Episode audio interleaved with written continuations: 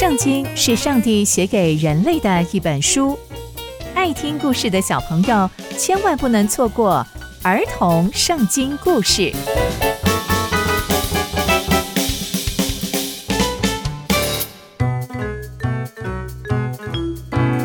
各位亲爱的大朋友、小朋友们，大家好，我是佩珊姐姐。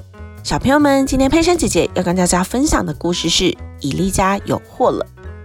我们在上一集中知道，以利家的家庭教育出了一些问题，导致以利的两个儿子得罪了上帝，并且轻看以色列百姓献给上帝的礼物。那接下来又会发生什么事情呢？就让我们继续听下去吧。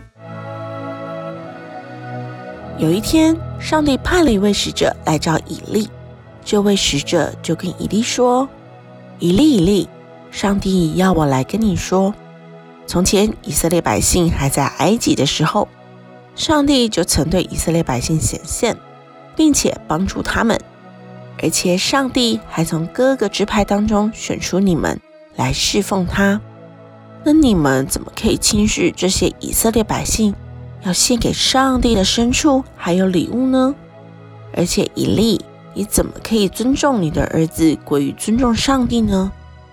而且你还纵容他们把以色列百姓要给上帝的祭物当成是献给自己的，这样可是非常不尊重上帝的行为，是非常非常不对的行为哦。而且以利，我告诉你，上帝是绝对不容许你们这样的行为，因为尊重上帝的人，上帝必定会尊重他；藐视上帝的人，一定会受到轻视的。以利亚，你的家中再也不会有领袖了。上帝会自己兴起一位忠心的祭司，好让这位祭司照着上帝的心意做事。上帝也会为他建立一个稳固的家。你们家的人以后也都要来求告这位忠心的祭司。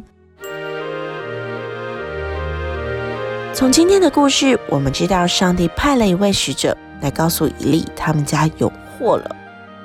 因为以利的孩子们不听上帝的话，而且还把以色列百姓要献给上帝的祭物当成是自己的，完全没有把上帝当成一回事。